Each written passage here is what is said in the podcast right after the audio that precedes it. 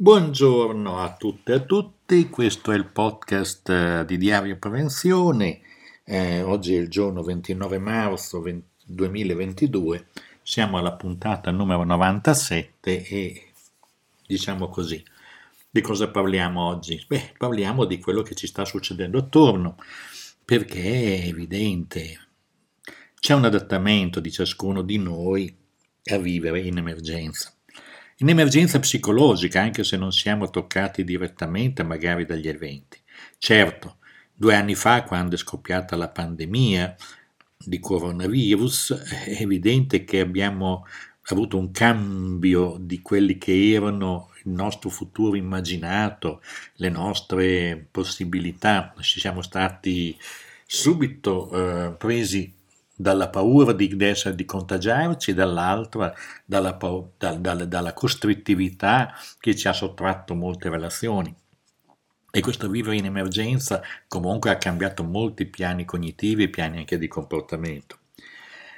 E sembrava che fosse finita questa emergenza, perlomeno sotto traccia perché la pandemia persiste, ci sono le persone che si infettano, si contagiano e, e contagiano,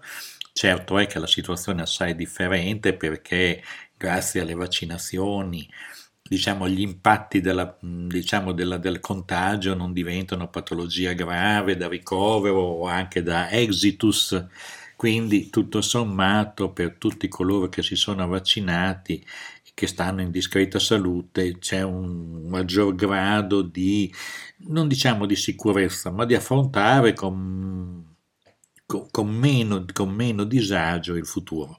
Certo è invece che invece quello che riguarda il conflitto che è emerso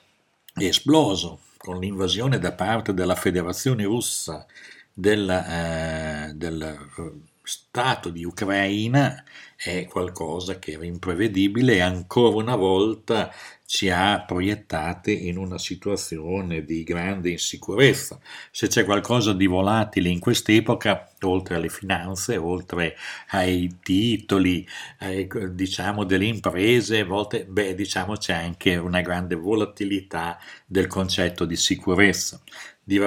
anche della rappresentazione del nostro futuro in una condizione di sicurezza.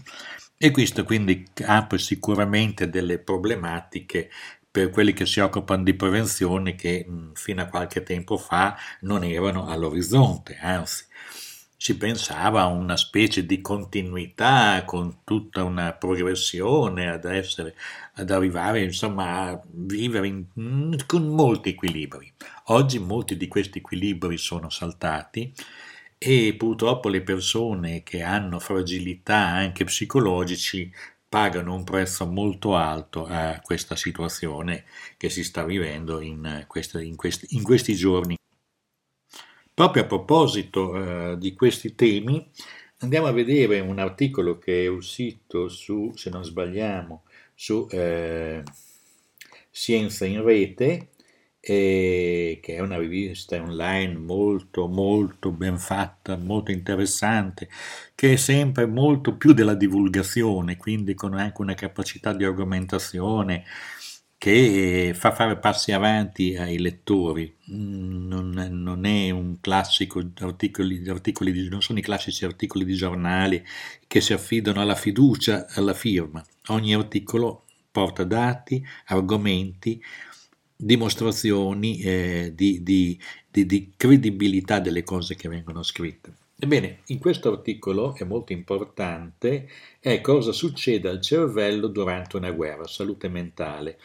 è di due autori, Camillo Orlandini e Stefano Cisternino, e dicono che mh, non si sa adesso quali danni ci saranno perché dipenderà molto anche dalla durata del conflitto. Certo è che ci sono condizioni traumatiche molto consistenti e qui dice c'è un report circa mezzo milione di rifugiati ucraini che hanno raggiunto la Polonia hanno bisogno di un supporto per disturbi di salute mentale e 30.000 di loro soffrono di una forma patologica severa. Questo lo afferma Paloma Cucchi, rappresentante dell'OMS in Polonia.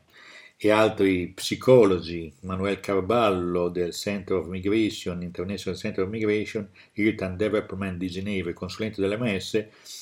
Vediamo, dice, le ferite, le ambulanze, ma gli aspetti di salute mentale del diventare un combattente o un rifugiato sono meno visibili e, e anche più preoccupanti.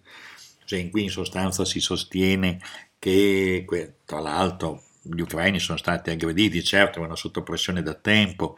ma probabilmente gran parte della popolazione non si attendeva un'aggressione con tanta violenza, con tanta ferocia come è, è stata programmata dal presidente della federazione russa Putin,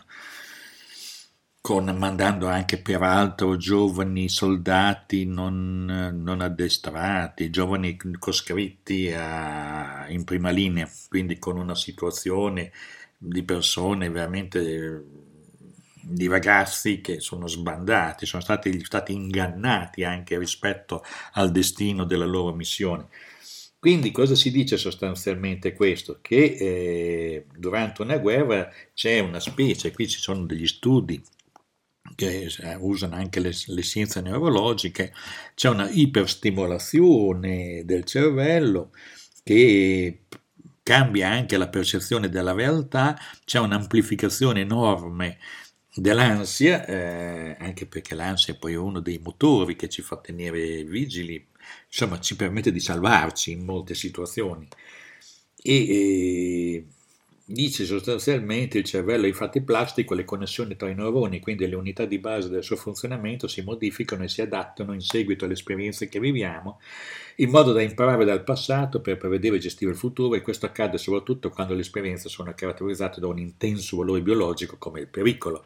L'esposizione cronica poi non fa che aumentare la solidità di questi cambiamenti, più una situazione viene ripetuta, più l'architettura nervosa che la codifica, associando tra loro stimoli, emozioni e conseguenze, viene rafforzata. Quindi si cronicizza sostanzialmente uno stato di, di allerta continua. Noi tralasciamo di questi articoli che è segnato, questo articolo è segnato da Diario Prevenzione, ma lo troverete proprio su scienziinrete.it, eh, è un articolo di grande valore,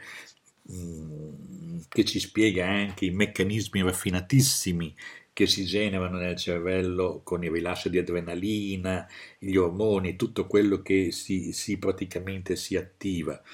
Certo è che una, una cronicizzata porta sicuramente a una debilitazione la dice qua, eh, la maggior parte di questi fenomeni, assieme ad altre caratteristiche, appaiono evidenti estremi nei soggetti che soffrono del disturbo da stress post-traumatico, perché poi le persone assistono anche ad eventi che portano a stress post-traumatici con tutti i danni conseguenti. Fino alla passivizzazione in alcuni casi, cioè la dissociazione traumatica, che è un altro dei fenomeni esaminati. Cioè noi non vi staremo a ripetere quello che importa, però io ritengo che questo articolo debba essere letto dalla maggior parte dei cittadini che hanno il comprendogno, che hanno la capacità di capire, di, di, di, di comprendere cosa, quali sono anche i danni collaterali non visibili che poi segnano una popolazione per un lunghissimo periodo. Quindi le responsabilità di Putin, che sono quelle sostanzialmente di un criminale di guerra, che non si può dire altro perché chi ha la massima responsabilità e compie un'azione del genere comunque si configura con una personalità di tipo criminale e, e sono anche quelle dei danni che si produrranno nel tempo eh, rispetto al disagio, al disagio eh, psichico.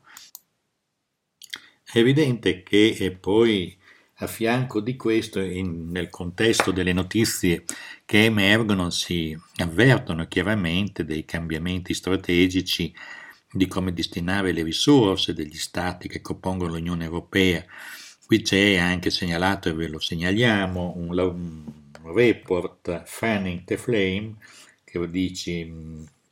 sventolare le fiamme, ovvero come l'opinione europea sta alimentando una nuova corsa agli armamenti. Qui ci può essere una discussione molto forte sull'opportunità o meno. Certo,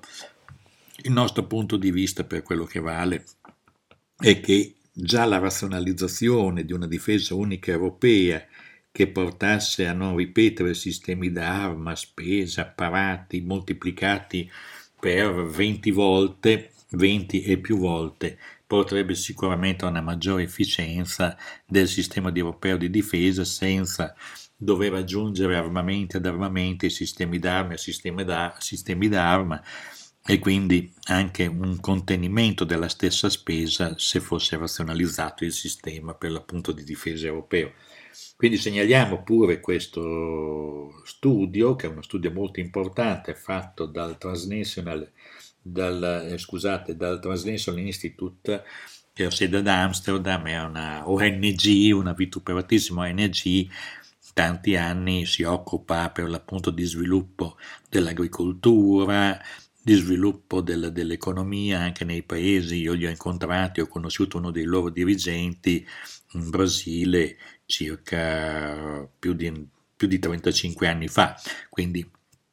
questa è una ONG di grande, di, grande, di grande, affidabilità e credibilità, quindi anche questo report sull'armamento può essere di qualche utilità per capire il futuro e anche per farci una propria idea su quali sono le situazioni a cui stiamo andando. Certo è che anche dal punto di vista del lavoro, non è che le cose Qui non vogliamo fare un, un podcast eh, di pianti di disperazione, no, è un'analisi, un esame di realtà, vedendo come stanno cambiando le cose, come fare coping, come fare fronte a situazioni che sono sempre più difficili. In questo senso, quindi andiamo anche a rilevare alcune altre cose, ad esempio il problema che è molto emerso in modo chiaro eh, sulla fatica nervosa negli attuali luoghi di lavoro oppure nel lavoro a distanza, come stanno colpendo questo tipo di eh, situazioni e eh, per l'appunto c'è una serie di studi e c'è anche una, una richiesta a livello del Parlamento europeo di arrivare a una legislazione di merito in maniera tale da proteggere i lavoratori rispetto alla, mm, diciamo così, a, situazioni sempre più pesanti dentro al lavoro. E su questo teniamo conto che tra l'altro i contesti di lavoro in poco tempo hanno avuto, come la vita di ciascuno, eh, questi sono contesti organizzati di persone che si ritrovano, hanno un compito comune, eterodiretto, devono realizzarli, fanno parte di un'organizzazione costrittiva del lavoro perché di, di, lavoro si tratta, non è una, una, una, un'associazione di divertimento. È certo che traversata da, ad esempio da conflitti, pensiamo ai conflitti esogeni come quello tra Vax e Novax negli ambienti di lavoro, questo sicuramente ha lasciato delle impronte negative nelle relazioni fra lavoratori, fra lavoratori e management, fra lavoratori e quelli che si chiamano i team leader, e lavoratori e i loro stessi rappresentanti sindacali, perché molto spesso sono arrivate anche parole non buone, dette magari a fin di bene per convincere l'uno all'altro, convincere l'altro a vaccinarsi, eccetera, eccetera. Certo è che tutte queste cose oggi rappresentano delle difficoltà che per chi si occupa di prevenzione ne deve assolutamente tenere conto perché in effetti ci troviamo di fronte a questa situazione. E quindi andiamo a vedere ad esempio eh, eh, ad esempio andiamo a vedere eh, il fatto che eh, nuova, eh, diciamo, c'è stato delle iniziative anche rispetto alla violenza nei luoghi di lavoro. Una di queste è stata fatta dalla CIP, un convegno che conviene andare a vedere, soprattutto per i lavoratori dei pronti soccorso, dei lavoratori della sanità. E questi sono, oppure veniamo dalla, dalle trade unions inglesi, dove c'è una presa di posizione del loro sindacato, gli operatori sanitari a bassa retribuzione, perché ci sono anche quelli che fanno i portantini, che hanno fatto fronte spesso a violenze da parte dei, dei parenti, da parte di pazienti che non vogliono, insomma, ci sono state, comunque è stato, stiamo venendo fuori da un momento difficile e siamo subito entrati in un altro trip, in un altro viaggio non particolarmente eh, positivo. Quindi su questo bisogna attrezzarsi, resistere nel tempo e vedendo anche le buone notizie. Tra le buone notizie andiamo a vedere questa ad esempio eh, della nascita di una banca dati interattiva sugli infortuni e le malattie professionali rielaborato da CIP e l'open data di INAIL, che sono i dati sugli incidenti mortali, sugli infortuni, che danno modo anche agli operatori periferici di servirsi di questo strumento, di avere dei dati attendibili, dei dati affidabili che danno un'idea di come ci si trova davanti alle situazioni, suddivisi anche per regioni, suddivisi per modalità di accadimento, eccetera, eccetera. Troverete eh, questo materiale in una descrizione che viene fatta per l'appunto sul sito di Ario Prevenzione, al quale potrete fare ricorso. Nuovo portale, secondo il rapporto CIP e su malattie, su malattie e infortuni e malattie professionali,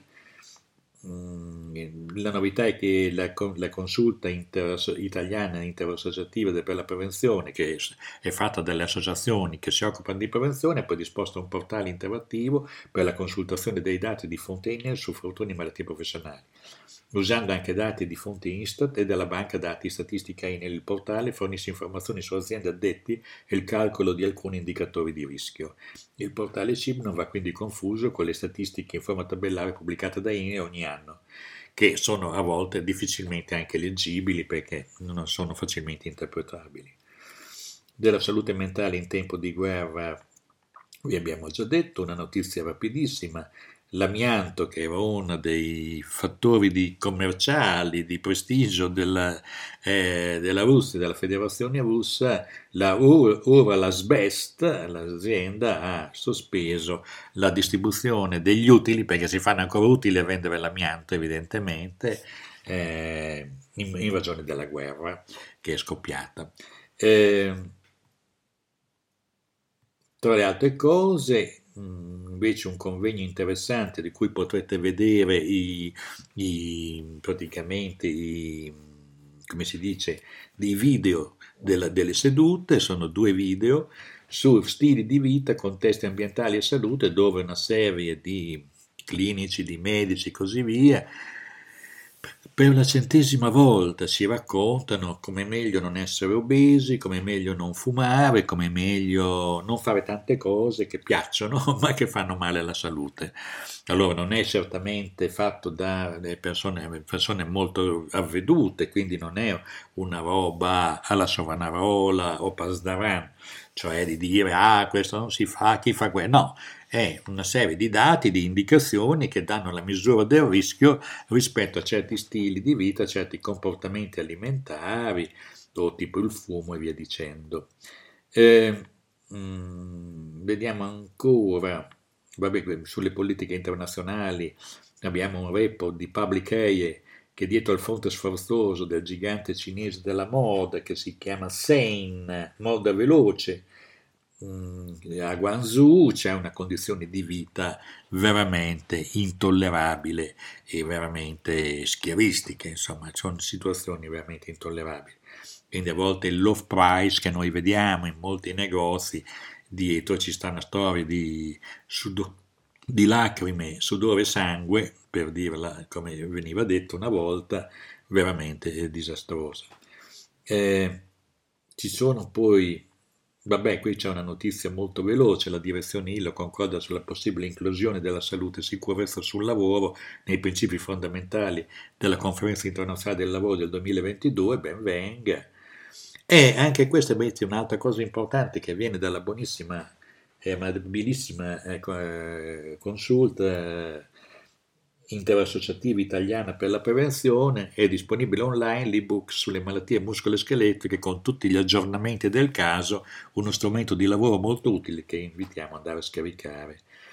Partendo da Diario Prevenzione, arrivando poi al sito della CIP o viceversa andando direttamente sul sito della CIP. C'è la segnalazione di un libro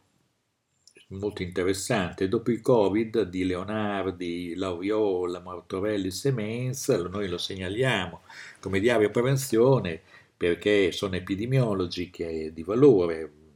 Leonardi, Giovanni Leonardi, medico di sanità pubblica formato in Italia, Paesi Bassi e Regno Unito, dirige il, il, gruppo di epidemiologia ambientale presso l'Agenzia di Sanità Pubblica del Regno Unito, quindi personaggi di grande rilievo. Paolo Lariola, medico del Dipartimento di Prevenzione dell'US di Modena, Simonetta Martorelli, Gen, mm, medico di sanità pubblica, AS Roma e Semenzi, epidemiologo medico, è stato il capo del programma sui determinanti della salute presso il Centro Europeo e il CDC, dove ha diretto il lavoro dei determinanti Questo è un libro che noi vi consigliamo perché è sicuramente un libro, sempre questo lo potrete vedere su Diario Prevenzione.